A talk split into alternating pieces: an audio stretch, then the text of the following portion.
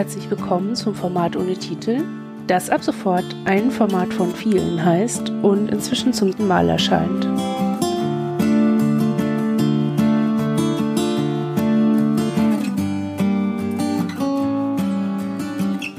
In dieser Episode haben wir ein noch nicht so durchdachtes, fertig erlebtes, angelebtes Thema wie bisher, denn es ist noch ziemlich frisch. Obwohl so ganz frisch ist es eigentlich auch nicht, denn die Post kam schon am 7.6., dem Tag, an dem wir morgens zur mündlichen Prüfung fuhren, zurück nach Hause wuschten, Hund und Klamotten einpackten, den Hund zum Freund übergaben und zum Podstock Festival fuhren. Und vielleicht war das auch ganz gut so.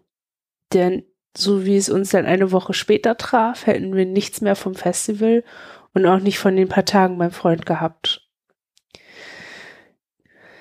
Denn unser Antrag auf Änderung des Vor- und Zunamens wurde entschieden. Nächste Woche heißen wir als Einsmensch anders. Das ist, das ist ganz schön merkwürdig. Ähm, ja, obwohl wir das so wollten.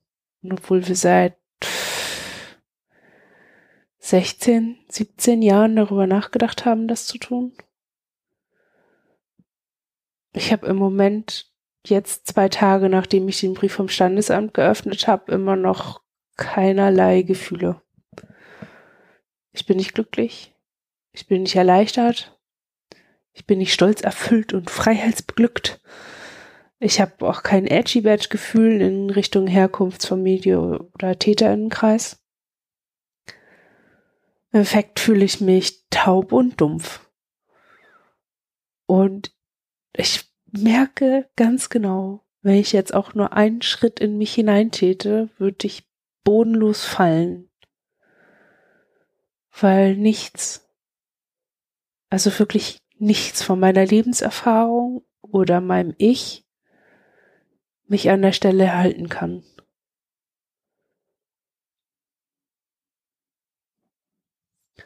Ich habe in Berichten anderer vieler zur Namensänderung oft davon gelesen, wie befreiend und wie versichernd die Änderungen wirkten.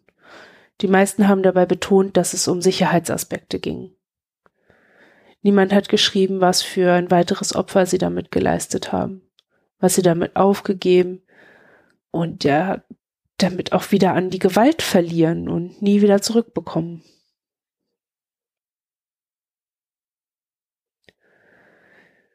Für uns war schon, so für uns, die wir dann Rosenblätter wurden, ganz später irgendwann, war schon seit dem zwölften Geburtstag klar, dass wir unseren Namen ändern würden. Und nicht zur Anonymisierung, sondern um mit der Geschlechtsdysphorie umzugehen. Es war damals einfach schon klar, dass wir, wo wir damals noch nicht wussten, dass wir viele sind, auf jeden Fall aber weder Frau noch Mann noch in Anführungsstrichen transsexuell, in dem Sinne, wie wir das damals in den Medien dargestellt gesehen haben, sind.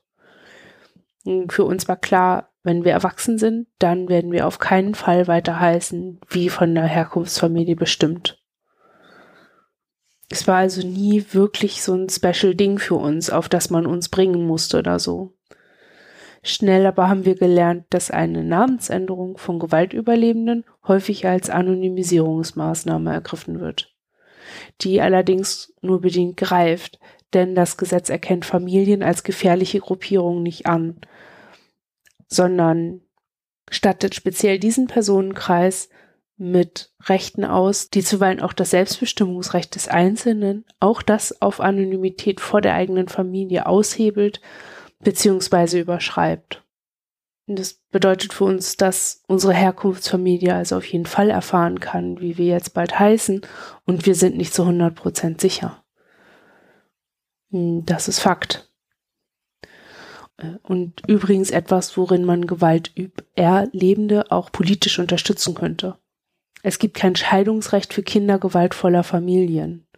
Kinder sind quasi ein Leben lang Familienbesitz und werden entsprechend im Gesetz verhandelt. Das sollte sich meiner Ansicht nach ändern. Man sollte das diskutieren. Aber zurück zu unserer Namensänderung. Wir haben schon von mehreren Personen unterschiedliche Angaben zu den Kosten gehört, Das liegt daran, dass das die Städte und Bundesländer unterschiedlich regeln. Und deswegen teilen wir jetzt einfach, was wir bezahlt haben. Wir haben 10 Euro für die Kopie des Geburtseintrags und 37 Euro für das Führungszeugnis bezahlt. Dazu kommen noch 150 Euro für den Akt an sich und die Gebühren, die mit der Änderung des Personalausweises, des Schwerbehindertenausweises und allen möglichen anderen Kladderadatsch einhergehen. Wir planen dafür nochmal etwa 100 Euro ein. Das wären dann also insgesamt etwas weniger als 300 Euro. Teure Freiheit. Mal wieder zu den ganzen Umzügen und dem, was wir ursprünglich ja auch mal hatten, sprich Mittelschichtsmädchenleben mit Abitur und Gedöns und was weiß ich nicht noch alles, was da mehr gegangen wäre, als über zehn Jahre abharzen und Psychobubble wie jetzt, ist es auch wieder so eine Ausgabe, die ja nicht lebensrettend ist, aber doch zu mehr Lebensqualität beiträgt, indem wir auf etwas verzichten. Durch unser überschaubares Einkommen ist das sogar wörtlich zu verstehen, denn 150 Euro sind etwas weniger als die Hälfte dessen, was wir im Monat zum Leben haben. Ich will nicht, dass diese Aufrechnung einzig wegen unserer Armut als problematisch eingeordnet wird, also damit das klar ist. Deshalb habe ich das nicht erwähnt. Ich benenne es, weil es etwas ist, das viele andere daran hindert, ihren Namen zu ändern. Und weil vielen Menschen nicht klar ist, wie viel man als Kind, als Jugendliche und manchmal auch noch als erwachsene Person verliert und bezahlt, wenn man sich von der Herkunftsfamilie weg entscheidet und sich selbst um die eigene Sicherheit beziehungsweise den Abstand kümmern muss. Das ist ein unglaublich hoher Preis an sich schon. Emotional, ideell, sozial. Aber das tägliche Brot kauft man mit Geld. Und wenn man das dann auch noch aufbringen muss, wird es existenziell auf allen Ebenen. Und auch die Ungerechtigkeit bekommt dadurch nochmal mehr Gewicht. Für uns ist es schwierig, Geld für Dinge auszugeben, die man nicht anfassen kann. Und dieser neue Name ist so etwas. Das sind noch nicht so richtig wir. Und ich habe auch die Sorge, dass wir es nicht, dass wir es wieder nicht richtig werden.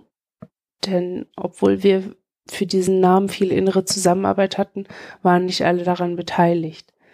Manche, weil sie nicht mal ein Bewusstsein für ihr Sein außerhalb von sich selbst haben Manche, weil sie dieses Bewusstsein haben, aber nicht in Bezug zu sich erleben. Und manche, weil sie schon damit aufgewachsen sind, dass sie in Wahrheit jemand anderes im Äußeren sein. Vielleicht wird dieser neue Name nur der nicht mehr direkt an die Herkunftsfamilie erinnernde Name für unser Einsmensch-Äußeres. Das wäre nicht schlimm, aber es bliebe dann etwas, das man nicht anfassen kann. Ich, wir möchten, dass das nicht so wird. Wir wollen uns mehr darunter zusammen und beieinander fühlen als vorher. Aber vielleicht ist das auch ein zu hoher Anspruch an einen Namen. Mal sehen, was das gemeinsame Tragen des Namens mit uns macht.